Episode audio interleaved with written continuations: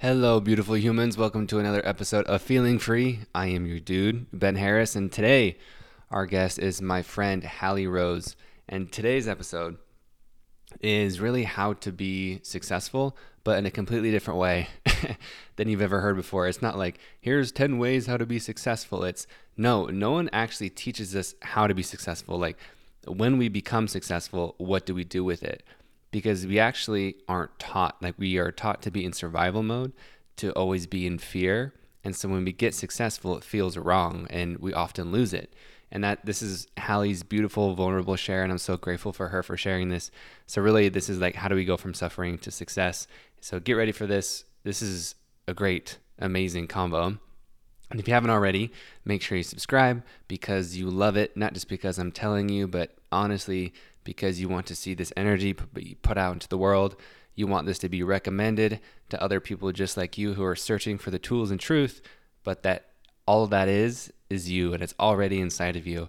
So if you want to contribute in that way, um, leave a review, follow, subscribe, send to your friends because of getting, I've actually been getting people saying that it's been recommended or being sent to them by friends. So thank you so much. Um, you guys are awesome. Seriously, such a cool people such a cool community here. And if you feel called, you can also leave a donation. That link is also in the show notes. Any way you choose to sh- to sh- to support and show up, you are awesome, and I appreciate you. All right, y'all, cue the intro and let's go. Welcome to the Feeling Free podcast. My name is Ben Harris, also known as the Fear Guy. My job is to help you feel more free in your life with the love and relationships, self worth, and much more. I'm happy you're here. I love you. I believe in you. Let's break free from fear together.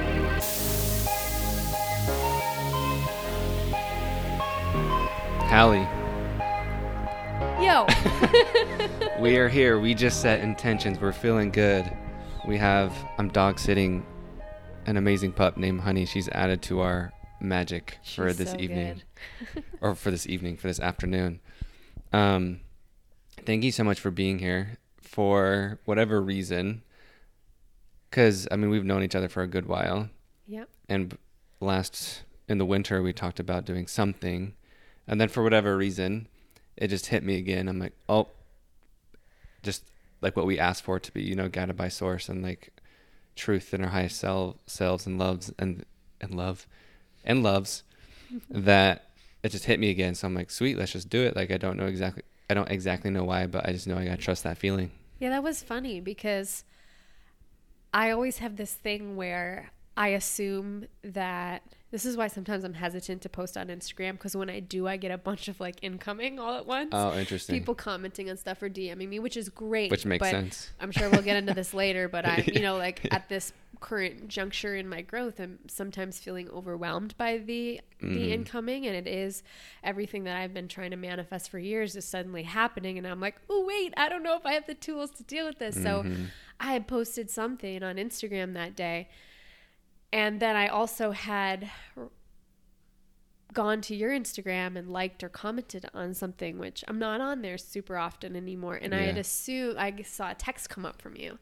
And I'd assume, I was like, oh, he thought of me because I commented on his Instagram photo. And you were just like, you said whatever you said, like, how about we do those podcasts? Mm-hmm. And then you were like, oh, weird. Just saw you commented on my Instagram. Mm-hmm. So we were totally in that synchronicity space together. Yeah, which is dope. Yeah, isn't that cool, right? Then that's just even further confirmation. You thought of me, I thought of you, and I'm yeah. like, boom. Yeah.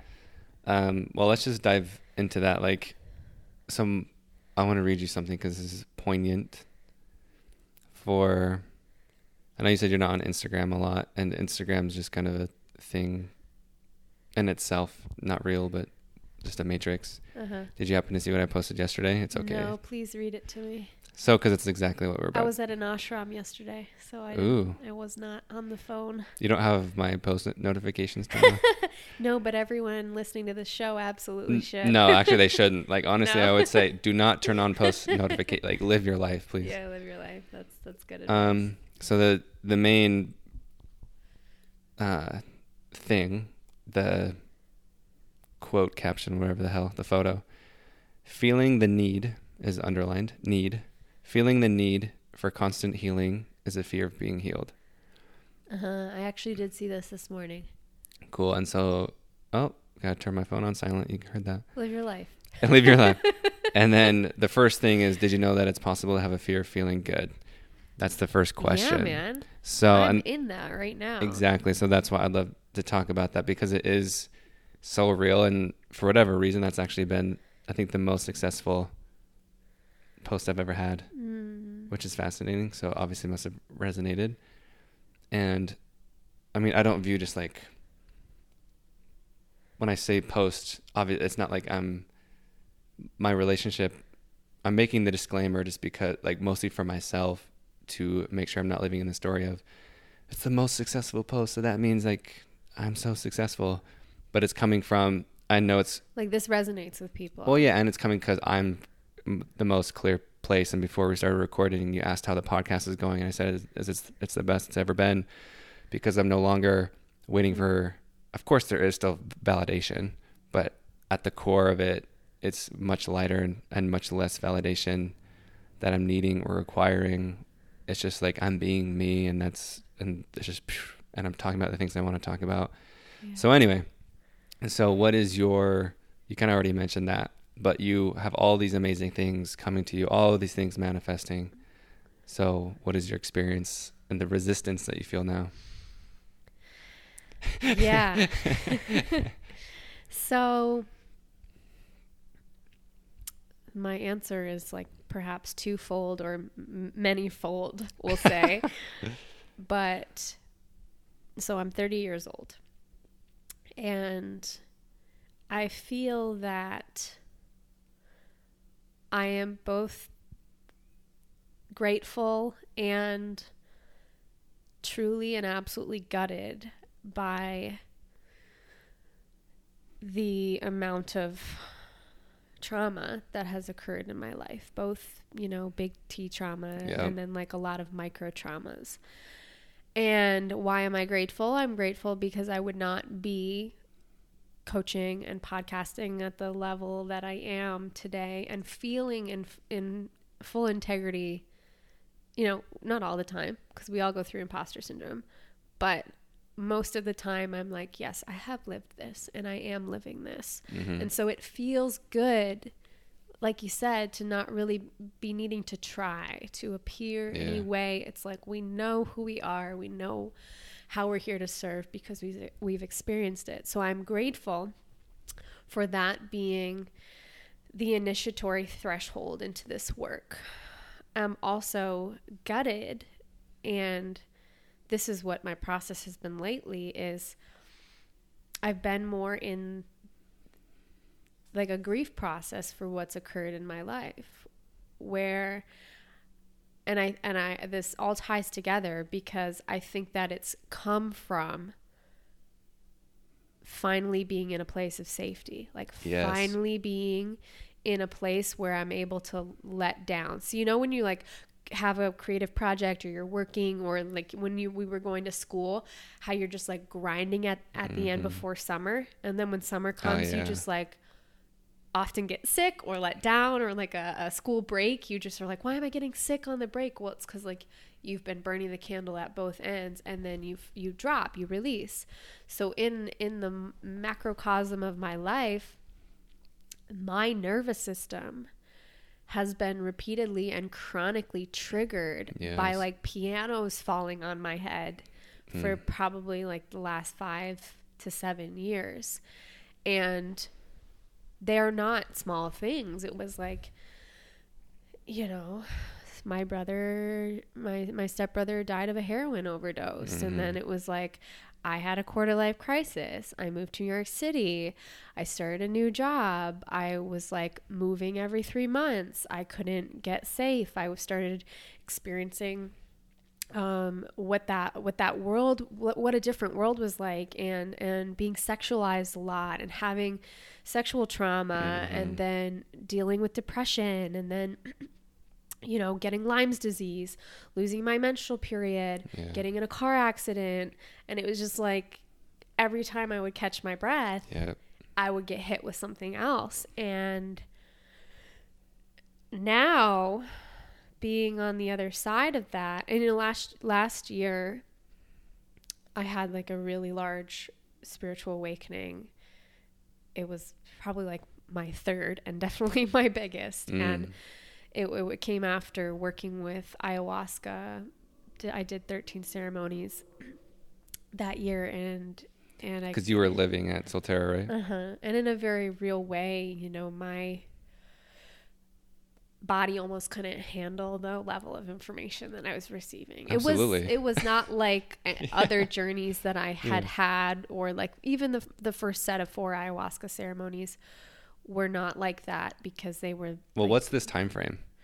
13 and how in what uh, time frame? In one year, but I guess I did 4 and then I did another 9. The 9 were done in like an 11 week period. So which is a lot. Like so, I've never every week. Yeah, which I've never done, but like some people will do it like maybe once a year or yeah. twice a year if if that's what they're interested in, and they're like done because it's so intense.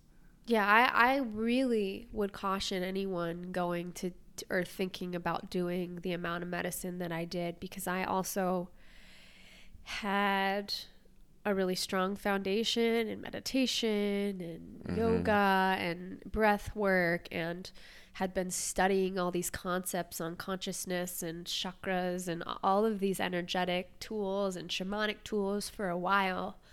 And even with all that, I feel now I was very ill prepared for some of the places that yeah. I opened. So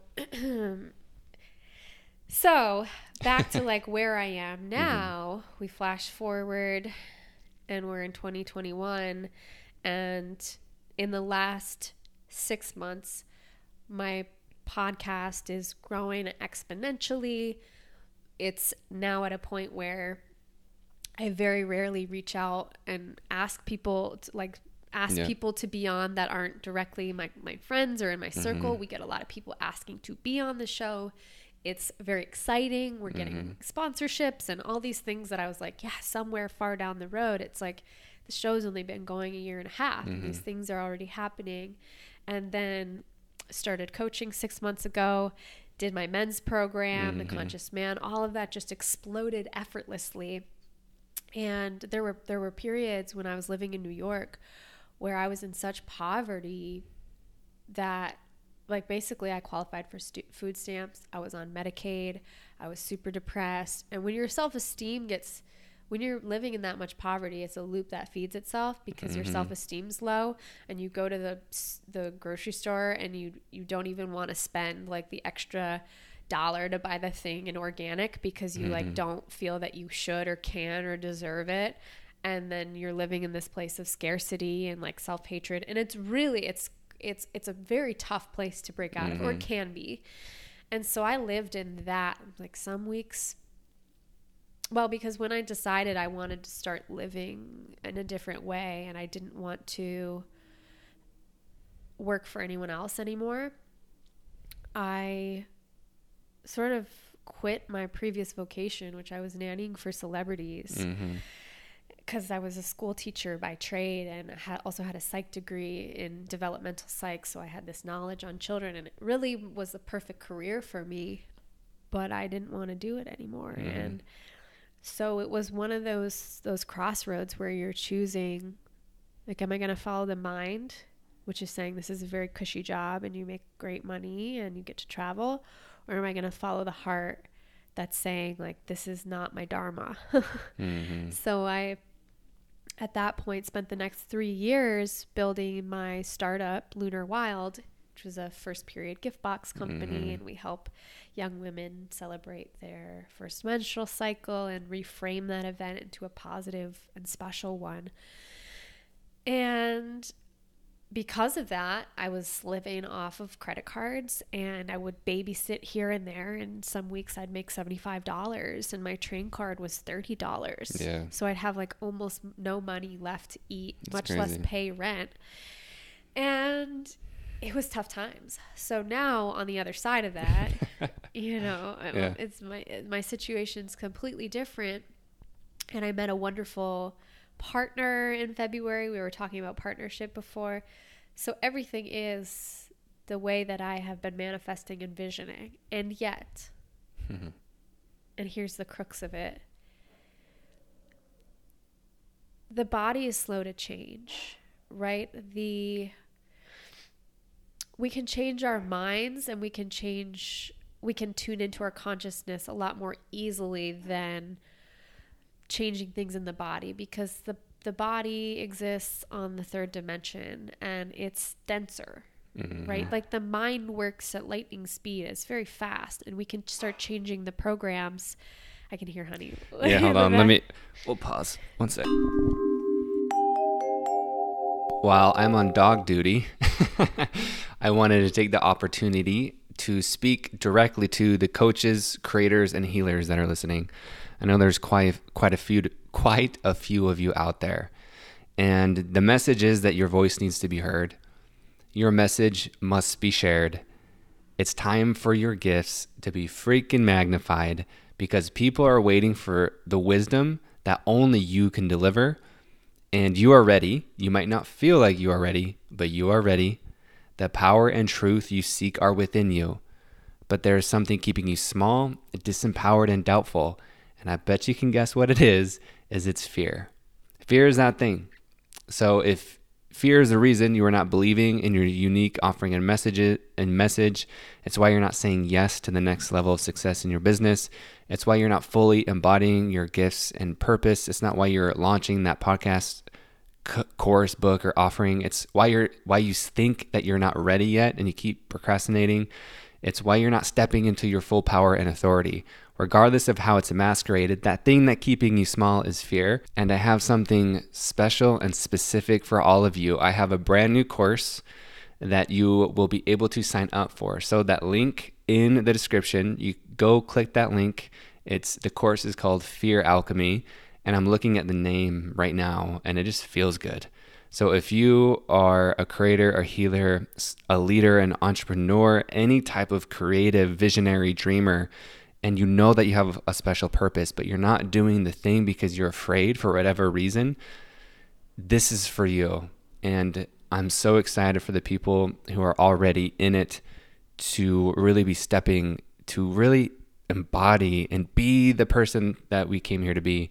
So if this is you, you feel called to this, you already know it's you, take the action. Let's go, baby. Go to the show notes and you can click that link so you can sign up or get on the wait list and I am so excited to see you there. All right, y'all, let's get back to this convo with Hallie. Okay, so we're back from the honey break. So the brain is catching up, or the body's catching up to the brain. Yeah. So what I was saying is the mind works at lightning speed, and the body works at a slower pace. And you know, this is also why disease shows up in our our body over time and mm-hmm. also it takes longer to heal something like chronic inflammation or tumors or what you know whatever you've got cysts whatever you've got going on it's in my opinion it's energy it's emotional energy that's been ignored Yep. Um, probably subconsciously, obviously, but and then it's been stored in the body as um, a blockage. So, um, what I was saying about my situation is that after so many years of being entrained, that the moment things start to lift, that's when you look up for the next thing about yes. to fall on your head. Mm-hmm. That is the program. So right now I'm in this period of oh here everything's looking good. And i'm looking around for fearful of the next thing that's going to hurt me. Mm-hmm. so like what do we do about that? Where do we where do we move from that space? Because it feels very real mm-hmm. within my body. My nervous system genuinely feels like there's this foreboding feeling something bad's about to happen my mind is scanning for things yes. that are going going to go wrong mm-hmm. and trying to get ahead of the problems that's that's really intense and it's also really sad mm-hmm. so the other day i just had a little cry mm. about that and i was like shoot like a lot of bad shit happened to you mm-hmm. a lot of bad shit happened for that to be the pattern. Like let's just take a beat. We don't have to judge that. Let's just let's just love that and slow down and be present. So uh yeah, that's kind of a, a long-winded answer for like mm. where I'm mm. at right now, but even in manifesting, I can't remember where I heard this, but I, I this is not really my own. I took it from somebody else, but I absolutely loved it. I think it was at a like a women's circle that I was at, and the leader said, you know, we we talk about manifesting things, but nobody tells us what to do once we manifest the exact thing that we wanted. Yep. Oftentimes, our bodies are not prepared to receive the thing that we've called in because we mm-hmm. haven't practiced doing that. Mm-hmm. So she mm-hmm. talked about in training our nervous systems by you by utilizing the vision space to feel the acceptance and gratitude and warmth of whatever we were calling it. So say I'm calling in a lot of clients or say I'm calling in a beloved, you know, partnership. Mm-hmm. It's a nice idea, but if you've never had a deep partnership that was actually truly safe and loving and supportive in yeah. your life, when it arrives, you may just go into that it's not safe, fight or flight, all, all your woundings and traumas come up. So, to train yourself to deal with those things beforehand by breathing into any discomfort in your meditation as you're visioning what it feels like to be held, mm. to be kissed, to be mm. listened to more deeply than you ever have before you might be surprised that it actually you feel resistance to it. So that's your battlefield. That's your workspace. Oof, I love that. So it's cool that I mean, of course, we're talking about this, um, and I love the perspective and the context you gave because it really like we like we need that context. And so my question, you kind of already answered it, but I feel like you were still wondering yourself is like, well, what do we do? Uh-huh. So what? Because um, it's it is. It's like when you have a level of chaos, suffering, pain on any level. It doesn't even like you said. It could just be micro. Right. It could just be so subtle, uh-huh. just like a static that just kind of is always your life. Like you have a pretty good life, like you're an average American or somewhere else in the world, you know. And it's just like, but something is just so subtle. You're always just worried about what's gonna go wrong, mm-hmm. you know, or you really don't feel comfortable with peace and stillness.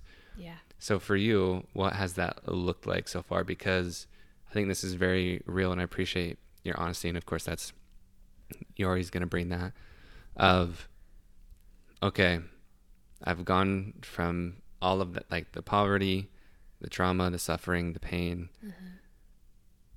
But it's really you have a fear of still feeling good. Like, uh-huh. so what are you doing?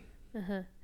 This is a great question, and obviously, I'm in the process now so i'm not an expert i'm not an expert on anything but i'm a human being who's uh-huh. striving and willing to share about that experience so i'll share what i'm doing and what i'm experiencing i find days where this feels better are days where i'm not pretending both mm. to myself and to others so cool. if i wake up and i'm having a day that I'm not feeling inspired or I'm feeling a little sad and then I'm starting to feel guilty for feeling sad because I shouldn't feel guilty because I have mm. everything. Instead of facing the world and being like everything's great, look at my life, like mm-hmm. I and going through your gratitude turn list. to my partner and I say or a friend or Instagram even and mm-hmm. say I'm feeling sad today and I notice my mind want to go into guilting myself for feeling sad. And I don't need you to do anything. I just feel like I needed to name that. I feel like I needed to share that because sharing it and sharing it, we actually it's a it's a subtle form of self-love. Mm-hmm. When you claim your experience in truth, you're basically saying to yourself, this experience belongs. It's mm. acceptable and it's okay if we feel shame around sharing what's really going on for us, we're actually saying to ourselves on some subconscious level, this experience cannot be shared because it's not appropriate. Mm-hmm. So, for first and foremost, loving yourself through whatever's coming up and sharing is a really great way. It's not it's not easy to not be the one who's on top. We are we are built into this this matrix is built around us that encourages us to show up always at our best, especially publicly. Mm-hmm. People that I respect the most are the ones who share deeply and vulnerably when shit's not going right. Mm-hmm. Like I believe that unfortunately, as human beings, we learn the most quickly through suffering. And so that's it's kind of innately part of this experience, but we don't have to stay in suffering. Mm-hmm. And one way we can we can shift out of that is is by claiming it and transmuting it into this gorgeous package that is an offering for others. Mm-hmm. And because when we, we we have these needs for safety, love, and connection, these are visceral human needs that we all share. And so, if you can take your suffering and you can package it in a way that actually provides more connection between mm-hmm. you and others, you won't feel so alone in your experience. So that's one, sharing vulnerably. The second thing is, I know I've gotten a little sloppy with my daily practices, mm-hmm. and I cannot fake it to myself that that isn't a huge factor. So that's why I told you I was at an ashram the last two days. I was going to see my guru who's here mm-hmm. from India and meet him for the first time because he was in that's Texas. Cool. I was like, whoa, this is so awesome. He travels all over the world and he's actually in Texas. Who and was it? Who, who is it? Well, it was Guruji. It's, we, it's okay. Kriya Yoga. So, cool. um, so we so I met him and he's been in isolation and silence for like over a year. So we oh could see gosh. we could see him. He would come out sparingly, but he wouldn't speak. And it was just like still so powerful to be in his presence. And he was write us little messages on his little board, his wow. little whiteboard, and like one at a time, and then hold them up. And he'd meditate with us and he would look every single person in the eye in the entire room and then close his eyes and go into meditation meditate with us. And then when he came out of meditation he would write the messages that the group needed. And he was writing some amazing teachings on the mind you know and he, he and he said something like suffering is caused primarily by two things all human suffering. And he's so, he, I love the way that he, think about being in silence mm-hmm. and learning how to be so succinct yeah. with what you're trying to say. And even just like what you said, it was, you know, he's powerful. Just that's what one thing I've learned. That's a side note, just of like his energy is yeah. like the activator, just his presence. Completely. Like you, uh, we were on that land and I felt protected mm-hmm. in this way because you know, this like ascended beings kind of like spinning the vortex of yeah, that particular so cool. piece of land. So he said, you know, he wrote this on the board and it was like two things are responsible for like aging and suffering and he put food and the mind. I was it's like so simple. Um and so then he gave a little lesson on food and he gave a little m- lesson on the mind and also the food that we feed the mind. So he talked mm-hmm. about things like limiting social media, limiting excessive speech, hmm. which is a big one, I think. And the Kriya yogis often will roll their tongue up in their mouth while another is speaking or throughout the day while they're walking around. And I actually do this sometimes on my podcast to ensure that I don't interrupt other people. Like you're literally just rolling your tongue? Mm. Yeah, so you like roll the tongue up to the to the roof of your mouth. Um and it's almost like you're rolling up a little carpet inside of your your mm. mouth and that way because we we have this desire like like I said to connect but often we cut other people off. Mm-hmm. We want to offer our experience. It's like someone's sharing something hard, and we're like, "Oh yeah, I know exactly what you mean," because that sort of happened to me. And then before you know it, we're talking about where we've made it about us. Mm-hmm. We're going on this big tangent. Unbeknownst to us, the person across from us is feeling more lonely, more isolated, because we haven't really let them finish. Yeah, we haven't given them space to do that. So, yeah, the mind. I mean, that's how I got on this topic. Is disciplining my mind again because the mind is one of our greatest instruments for shifting our immediate experience of reality. And I know that my thoughts have gone into a little bit more of a negative thought pattern than they normally do. And because I'm not meditating, it's not as easy to correct. Mm. I shouldn't say I'm not meditating, but I'm not meditating like twice a day like I was for 20 to 30 minutes a day. Mm-hmm. When you're in a practice of meditating regularly, as you know, it's like it turns this switch on. Yeah. And throughout our day, we're able to notice other things. It's called it's waking mindfulness. So we start noticing the thoughts that are cro- crossing the threshold of our mind. Whereas before meditating, we're asleep or we're numb to it. It's almost like a radio channel that we're not given the signal to. So once you start meditating, you fine tune this radio signal. Then you find you're washing dishes, and all of a sudden you hear a thought, and it's like a ruminative thought. It's a critical thought. It's a judgmental thought. It's a fearful thought oh, I'm aware I'm experiencing fear or some aspect of me is fearful. Mm-hmm. Cool, noted. That can't happen without mindfulness. So it's a muscle that we have to exercise within ourselves. And once you start doing that, step one is the recognition of the thought, as you know, and then step two is replacing that thought with the new program. So, mm-hmm. oh, I'm I'm af- afraid of this. Let me choose a, a slightly better feeling thought to entrain myself in a different trajectory. Yeah. So it's interesting. I've gone in such a cycle with meditation and just rituals because before I was doing it because that's what I was supposed to do. Mm. And but then it, it was helpful because discipline is freedom, right. right? But it was coming from not the most helpful place, and so then I experimented. Well, like, how will I feel just by like not? Can I just do it? Can I just be that? Mm. And I could, but now I'm back in this place of because I'm working on something, and so I'm.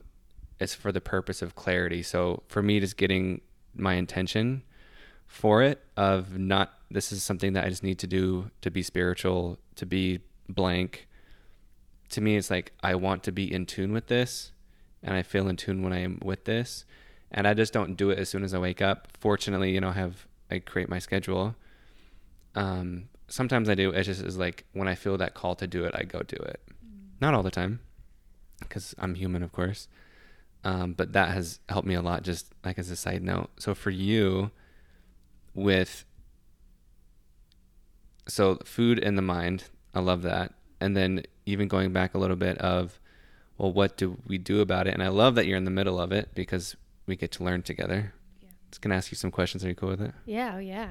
that's why we're here. yes, that's why we're here. so for you, we've we've established, and you beautiful, eloquently described, is because from your life you don't feel safe with that. Mm-hmm. That's not your normal. That's mm-hmm. not your default. So mm-hmm. you do feel like when things are going well, something's going to go wrong. Right. So, and you mentioned, you know, replacing, reframing the thought or whatever. So have you gotten to the root of like which this this might be the root already, but do you know what the belief is like when things go well? Then blank, mm. or what are your thoughts and feelings? Hmm. Yeah, there's there's a lot there's a lot of interrelated stories. One is that the more I grow, it means more work. Yes. That's a big one for me cuz I love when people send me messages. It happens nearly every day where someone says, "Thank you so much for that call," or "Thank you so much for that this episode. Mm-hmm. It really mm-hmm. empowered me to X, Y, Z." And I love interacting with those people. I love thanking them. I love creating relationships with my community. And because I'm still like an infant in learning to navigate yeah. and like manage a team of five and run this like manage success that's i think this is fascinating i love yeah. it so thank you for sharing yeah it's like how do i be a conscious leader how do i okay i'm experiencing overwhelm and there's f- five people working under me how do i make sure i communicate where i'm at mm-hmm. so i'm not faking to them like hey i had a really hard day um and also not project that onto them and invite them to be part of the solution. And there's just so many layers to it. So one, so one is when I'm more successful, it's more work. Right. Or the more I grow, there it's more Right. work. Right. Which isn't true. And like it's Mhm. it's one thing to recognize mentally that it's not true and then to be able to shift it. Um so yeah, when the more successful I get, the more that is required of me. Boom. That's one. Um another one is that hmm Honey has my slipper, the dog, Honey, honey. needs to be the star of the show. she is like I She's so wish funny. everybody could Good see her. Can she like be the album cover art or something? She's just such a star. um, yeah, and I think that my, one of my core wounds is betrayal. Mm. So there's a fear of betrayal. There's a fear of jealousy. There's a fear of people doing things behind my back and being the last to know and Mm.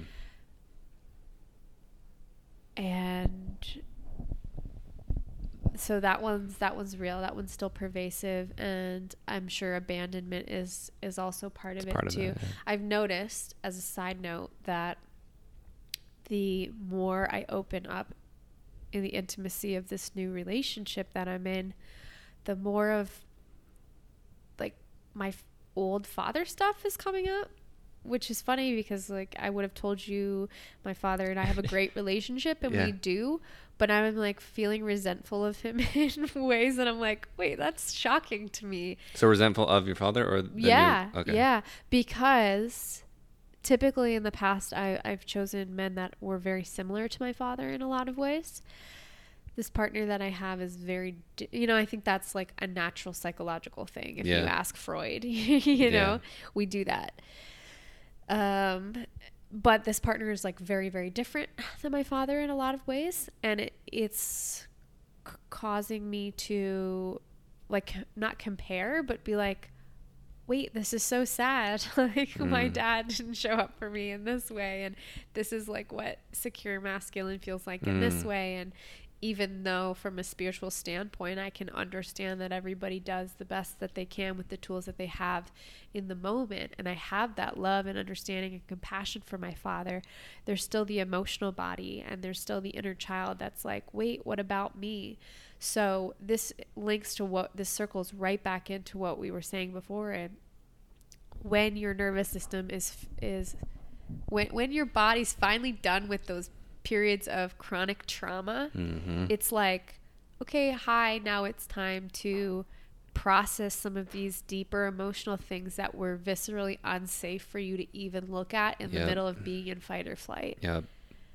so like if you're in fight or flight it's not really the time to do deep work No, and I think that's a part of the misconception of like as this work gets popular, yeah it's like everyone needs to do it all the time No. and just go deep and dive. It's like, yo, that I can like yes, I guess because that's going to lead you down your path. right However, it could also be what's your it's your More Instagram harmful. post. It's Yeah. like that addiction to Yeah. to healing because the underlying story in that is I'm broken. How am I going to get fixed? love it, right? You're waiting for that book, you're waiting for that podcast, you're waiting for the person Oh, to this will be the thing. This will be the thing.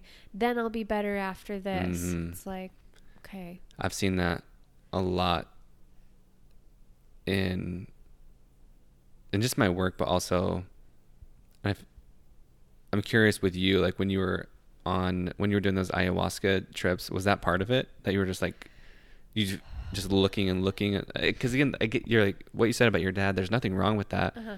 There's nothing wrong with like searching and wanting and thinking that you're broken. I just it's just not the most helpful, and you'll be in that loop for a long time. I don't think I felt broken actually Mm. when I went there. I was actually in like a super great place when I Huh. went. And also the, the scenarios around how I got invited there and the synchronicities Yeah. that occurred for me to get an invitation like that were and to to like I was basically invited there to launch the podcast and interview the guests and influencers that were coming th- through and the podcast wasn't even a thing yet. So imagine Mhm. just having a concept and being invited on an experience like this. It was profound. And Mhm. um, so I would say at that point, no. And I, I felt like something else was was directing me there. But I would say that there have de- definitely been other times in my life where I looked to plant medicines like I'm feeling crappy. Let me Mm. fix this. And I have an example of actually like a few months ago.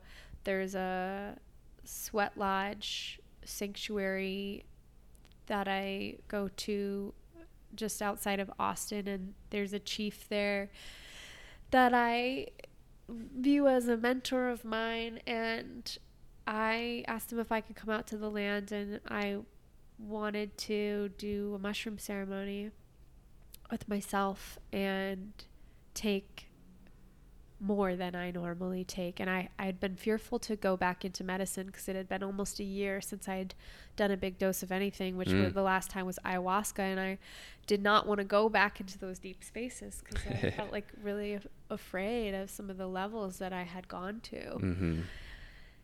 And so I went like, I'm gonna face that fear, and I'm gonna Oh, yeah. go out, and I'm gonna take three grams in the woods Mhm. alone, and like take a compass and some water, and like just you know, be out here for the whole day, and hopefully I can find my way back. And I did get Yeah. lost on the way back, so that was inspiring for me to want to learn how to use a compass better, even though I'd like written down the one? coordinates and stuff. Well, Yeah. I just used like my phone was on airplane mode, and Okay, okay. I just used uh, the compass that comes on every iPhone. but so I took these three grams of mushrooms and I went out thinking like I'm gonna have big downloads. Yeah. It's gonna be like telling me what to do next. Because like three grams for me was, you know, I'm not a very big person, and it was probably the most that I had ever taken. And being out in nature certainly helps you feel the medicine more deeply. And I wasn't really feeling that much of an opening, and I was like, oh well, I guess this is like this is it. And the moment I kind of surrendered to that, I started to feel it open up a little bit more. And I can only describe it as like a, a purely like somatic and like full body grief experience. Hmm. And so here I was thinking I was going to have all these spiritual downloads, and I was face down in the grass, sobbing into the earth until no sound could come out of my body anymore Wow. because I was crying that hard and there was like hot tears just coming down my face so many that you know in the in the hot Texas sun the tears were crystallizing and like my eyelashes just had like yeah.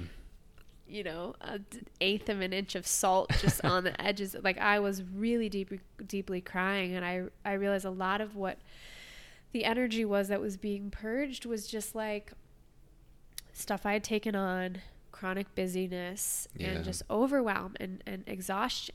Because like what you say about busyness, right? Like that's the chronic whatever chaos. Yeah. That's what that it feels that that's what feels common and safe. c- it's like that control. that It's hum like- that hum.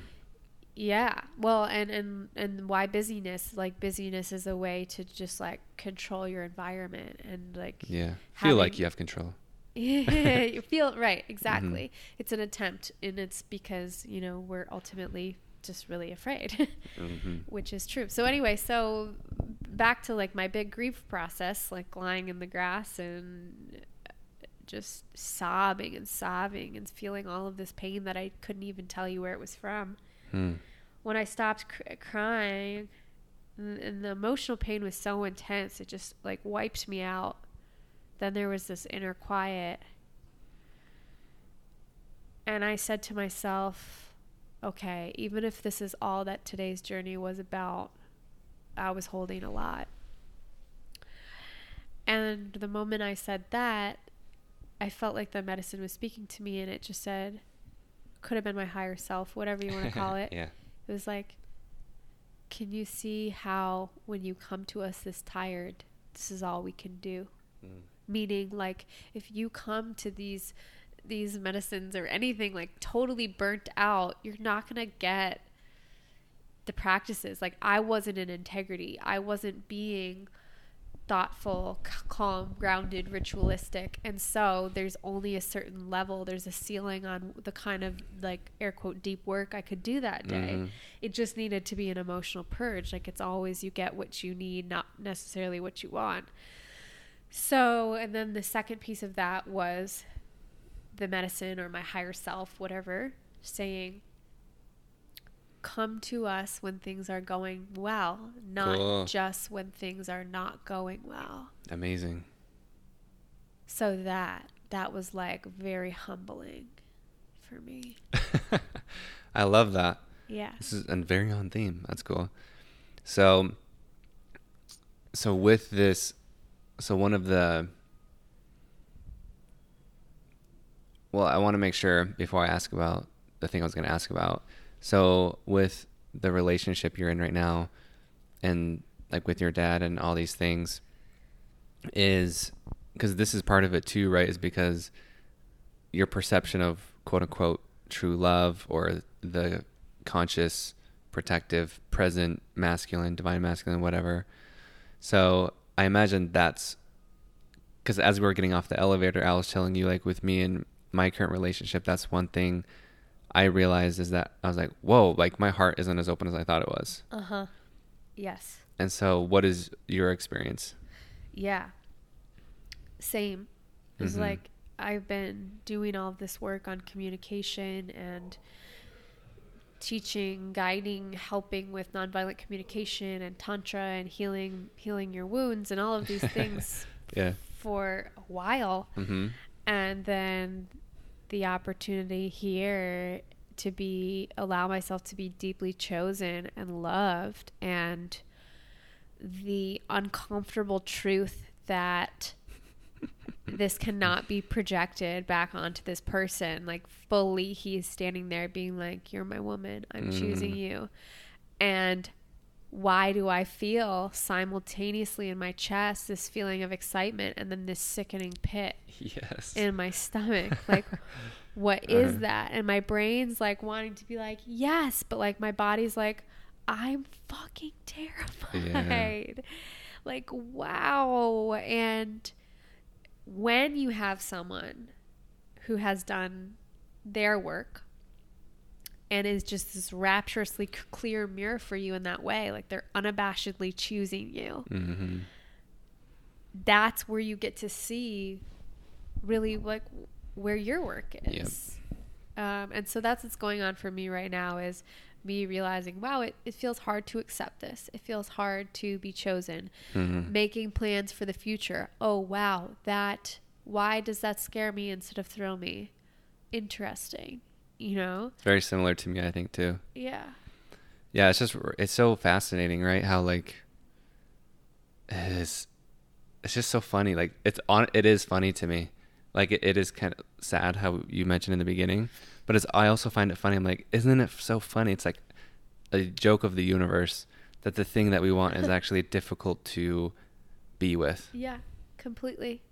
And thankfully my partner's been super honest and truthful and this is another thing that keeps us afloat in, in this regard is like even the other day he was sharing how he wanted to start a podcast mm-hmm.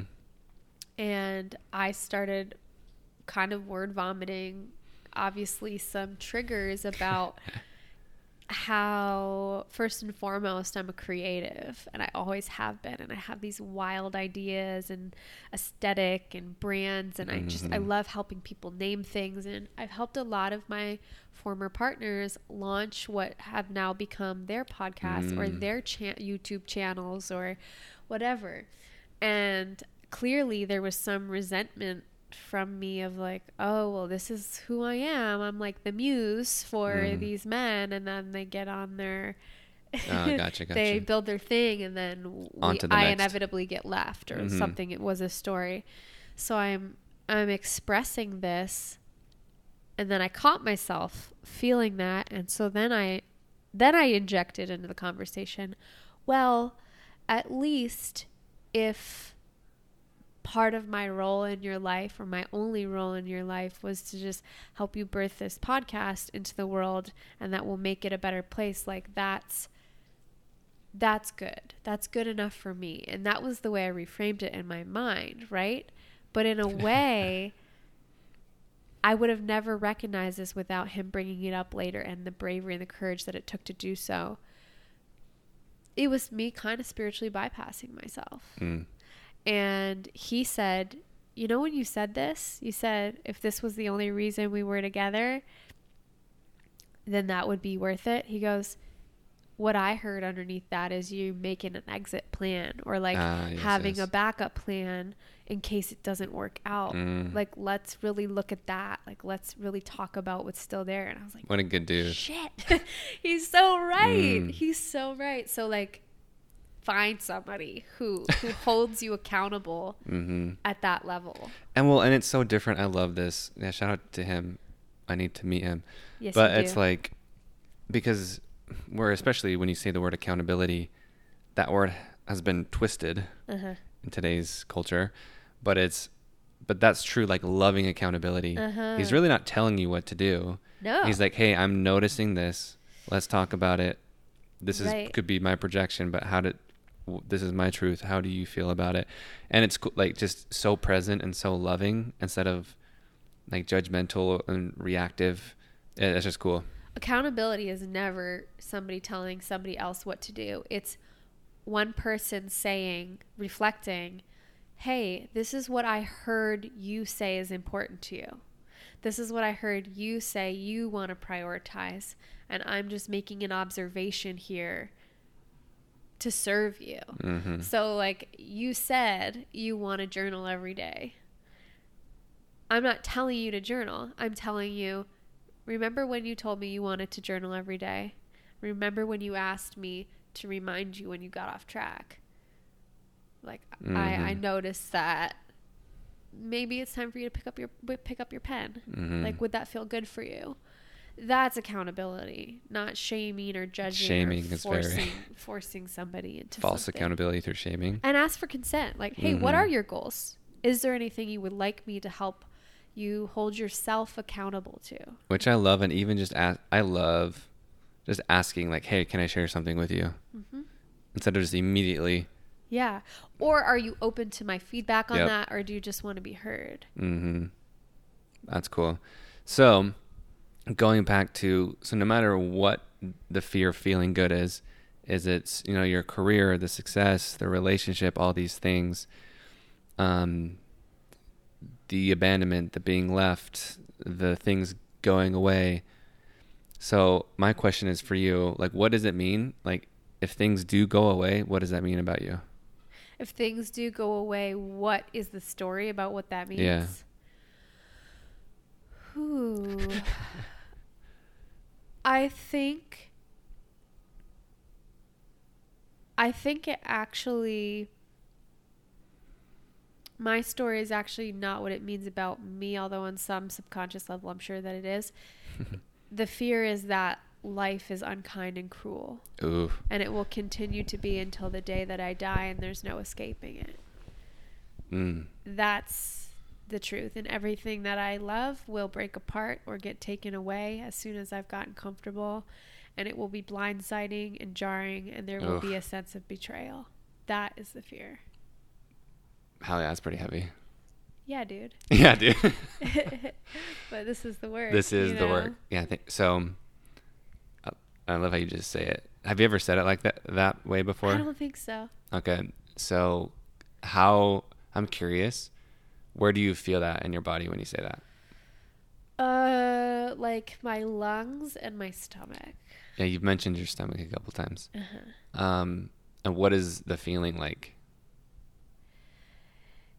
in my stomach it's a dropping feeling or a constricting and in mm-hmm. in my heart chest lungs it's like a I can't breathe feeling ooh that's interesting yeah so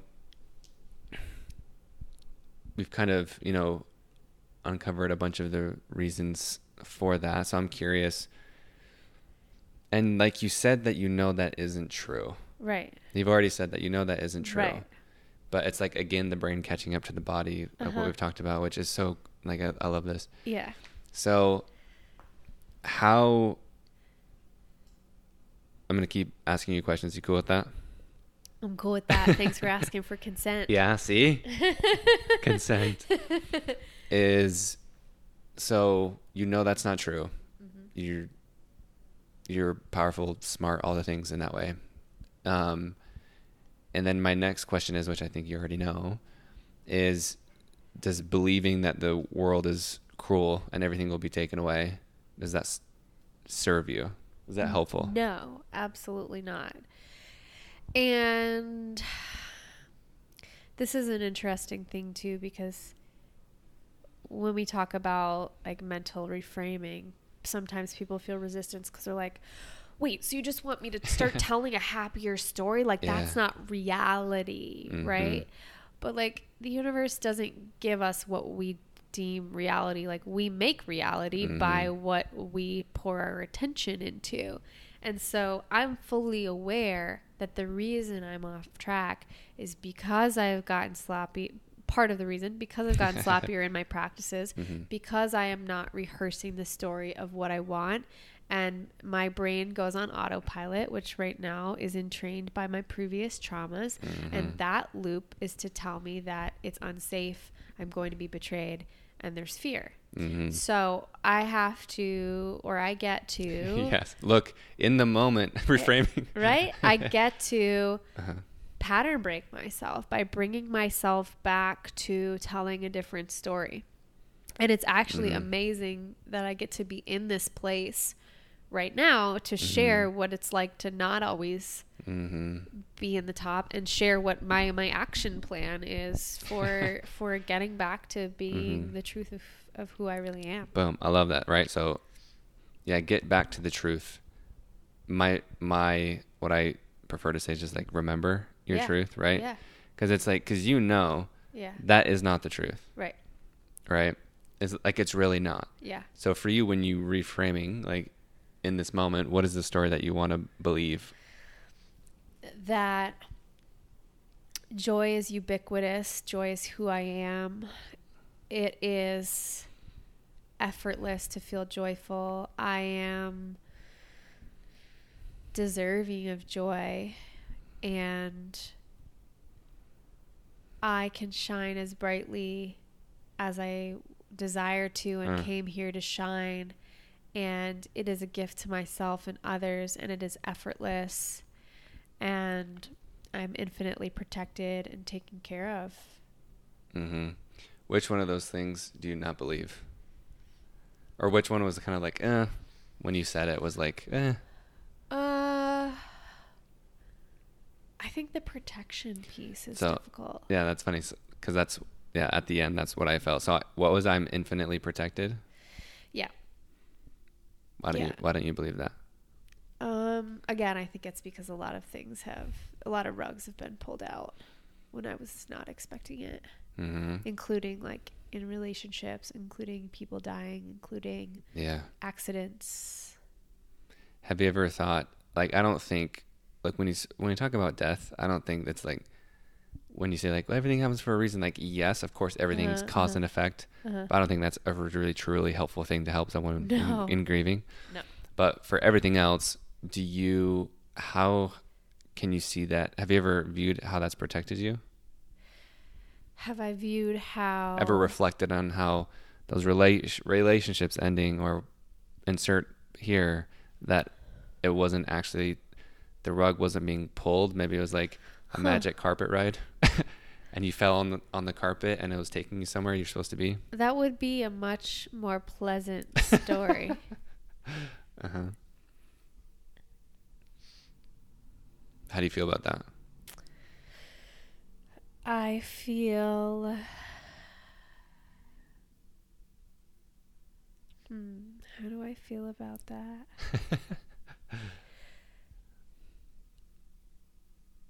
I mean, on some level, there's a sense of yes, because Mhm. it's what I shared with you in the beginning about these being the initiations into what I'm doing now. And that feels like the higher self part of me. hmm But there's still a different aspect of Hallie that's like, why me? Yes, Why did I have to go through this? The- and playing the victim. kind of, Kind of. yeah. But I also think like I don't have judgment of that because these things are horrific. And I Mm-hmm. Yeah. also think about I, there was a time last like a Christmas ago that I got really obsessed for some reason with like watching every single movie on Jesus that I could find. Hmm. And like I wasn't raised Christian or Catholic, mm-hmm. but I just was like wanted to watch The Passion of the Christ mm. and Last Temptation of Christ and Mary Magdalene. And I just felt this like deep resonance with Jesus and I was like, this dude's story, like I get you, man. And he's he's like he knows that God has chosen him mm-hmm. for this mission. He knows he needs to die. Mm-hmm. But the day before he has to die or gets to die on behalf of mankind, right? It's yeah. like kind of funny when you think of it that way. He goes up to the mountain and he's like what the hell, God? you know, he's like yeah why have you forsaken me? Like, there has to be another way. Mm-hmm. There has to be another way. Like, well, I don't want to do this. And sometimes our greatest gifts can feel like our heaviest burdens. Mm-hmm. And I know one of my greatest gifts is that I'm a deep feeler. Yeah. And it allows me to be very sensitive and empathic, and it allows me to help others get to the root of their stories because when they tell me they've suffered, mm-hmm. they look into my eyes. And when I say, I understand you, it's not my words that's speaking to them, it's my eyes and it's the energy of what's happened. That is a gift that cannot be cultivated any other way than through pure experience. Mm-hmm. And I'm grateful that for that. But it is that like our gift is our curse and sometimes it can feel like a burden. And I think that's okay too. Mm. I want people to know like whatever your thing is, if sometimes you feel burdened by it or all your visions and ideas and creations feel like, how am I ever going to do this? This is, I think this is the thing that people don't normally share. Nobody shares about this part. They talk about making it and, mm-hmm. and, and there's more to the story. Well, I love I love that. I love how you shared about Jesus because there's even a story of him. I forgot what temple he was going to. Uh-huh. They were building a temple, and there's a bunch of people, I guess, taking advantage of it and like selling stuff in front of the temple or something. Oh yeah, and yeah. then it got pissed off and like threw and destroyed like flipping tables or something like right. that. Right. Yeah, they were in like the marketplace in mm-hmm. the streets of. uh I don't know if that was the Sodom and Gomorrah. I'm not sure, but they yeah. um again, I, it's been a Someone while. will know who's listening. yeah, yeah, for sure. And so he, yeah, they like, he just is like, this is yeah. There's people gambling, and mm-hmm. he's like, this is supposed to be a holy place. Yes. So that's why I like you share that because even homeboy, like enlightened, like yeah, experiencing man. pain, experiencing again like I think actually the word passion doesn't that mean suffering? Huh. I think the root of it is to like I think it is the root of passion is to suffer. Uh, you could be right, but at the uh, you know at least at the very least, it's like passion means to feel immensely and and yeah. greatly, and so like think about being passionate or being impassioned with mm-hmm. something. It's like there's a punch behind that yeah. word. And yeah, I don't necessarily like my story. I don't think you have to suffer like because it's because I like I like what you said. It's more of just de- deeply feeling uh-huh.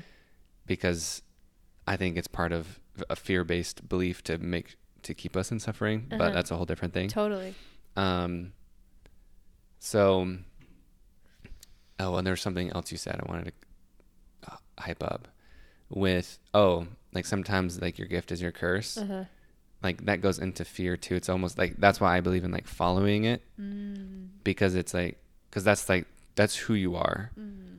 um, for whatever reason you can study through like astrology like north node it's what you're destined your dharma uh-huh. but it's also like what it's the unknown it's what you haven't done yet in right. this life right so that's what's so cool about it is like following that is is the highest you, it is the true you. Right.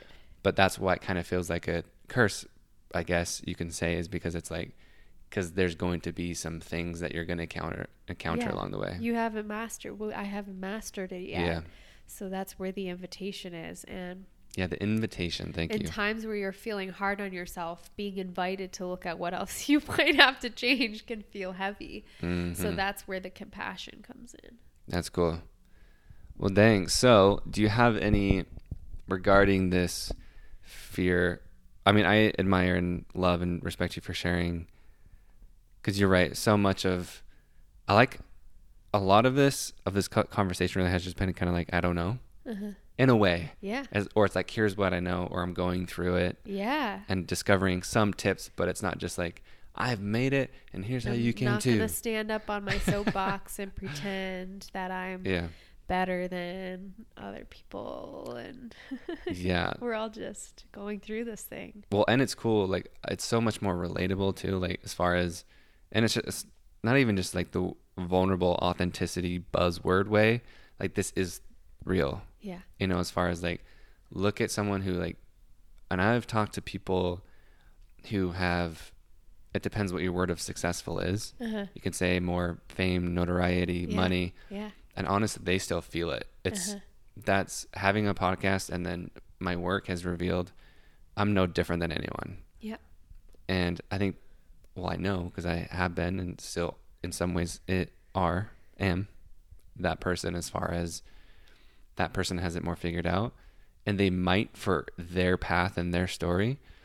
But the more people I interview and talk to and coach or guide or whatever, I'm like, wow, like they really, they're still really afraid Yeah. of like that next level of what we just talked about about being them Yeah. like just the next level of being them of being Uh-huh. of living their truth Yeah. and it's so refreshing and so and that's just what you have displayed here so thank you It is my absolute pleasure.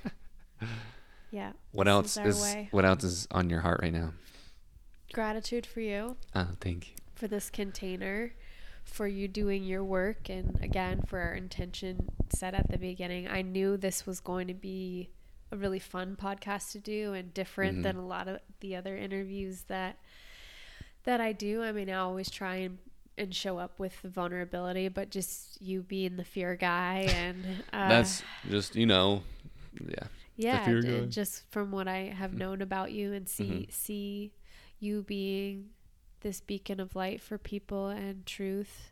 I am so happy to share some of these like realer aspects of what what's going on for me right now for sure. So that's it. Just gratitude and thanks and appreciation. And also i'm like really excited to have you on my show in a couple weeks. Yeah i'm excited. And i'm actually who knows maybe from this conversation there's something that happens for you and or even we come back and discuss this topic that would be really cool that would be very cool to like to see how you have learned how to live and expect things to go well Yeah. like that is your new normal Yeah, absolutely. So people should check that episode out. if you're just hearing this one, maybe ours is out already. Maybe it's not. yes but- well for so yeah to make sure you talk about that will you do all the podcasty promo things Uh-huh.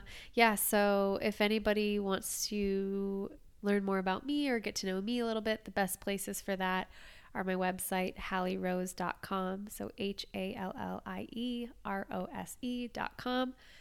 And my Instagram is at Hallie underscore Rosebud. And then for the podcast, Mhm. which is called The Thought Room, we have thoughtRoomPodcast.com. It's also available on Spotify, Apple, And YouTube, will you- will you- will you name a few of the guests just because so it's like oh i know that person so they'll want to go check it out Uh, yeah, I've had Mhm. like 40 guests, so I don't know Mhm. like who your audience. I mean i think you've had Luke Storey you've Yep. had I've had Luke Storey. I've had uh, Some people might know Eric Godsey. I've Eric had him Godsey a year a ago. couple times. I've had local another local Austinite podcaster. I've had Joe Holly on, who's a former NFL player. I've had um, Dorian Yates. I've had Dennis McKenna. I've had Amanda Bucci. Or Yep, Amanda. Amanda's been on this one. lots of amazing people. Um, dopeness. Well, anything else on your heart now? Or are we we Gucci? I feel, I feel Gucci. I feel complete. Th- that's your new affirmation, your new belief. Instead of, you know, you know, the next instead of waiting for the next next piano, life is Gucci. yeah, I will. I will work on that one. Thank you so much for this. Thank you, Hallie. Appreciate today. you. Yes. Love you. Love you too. And we also appreciate Honey, the dog that I've been dog sitting. She just barely at the end finally settled down and is uh, sleeping. She an was hour chewing later. a slipper the like entire time. Thank you for the support, honey. Hello, beautiful humans. Thank you so much for being here. Thank you so much for listening. Give yourself a pat on the back, for real. It's amazing that you'll lis- listen to this type of stuff for over an hour. It's, it's it says a lot about you. And if you haven't already, make sure you go interact and connect with Hallie, her Instagram and information, or listen to her podcast as well, which I will be on soon. Um, it's in the show notes. And if you haven't already, subscribe, you know, leave a review, all those fun podcasty things that people tell you to do. But for real, any way you choose to show up in any form, I appreciate you because you are doing your best and doing you. All right, y'all. We will talk to you soon. Until next time, adios, my friends.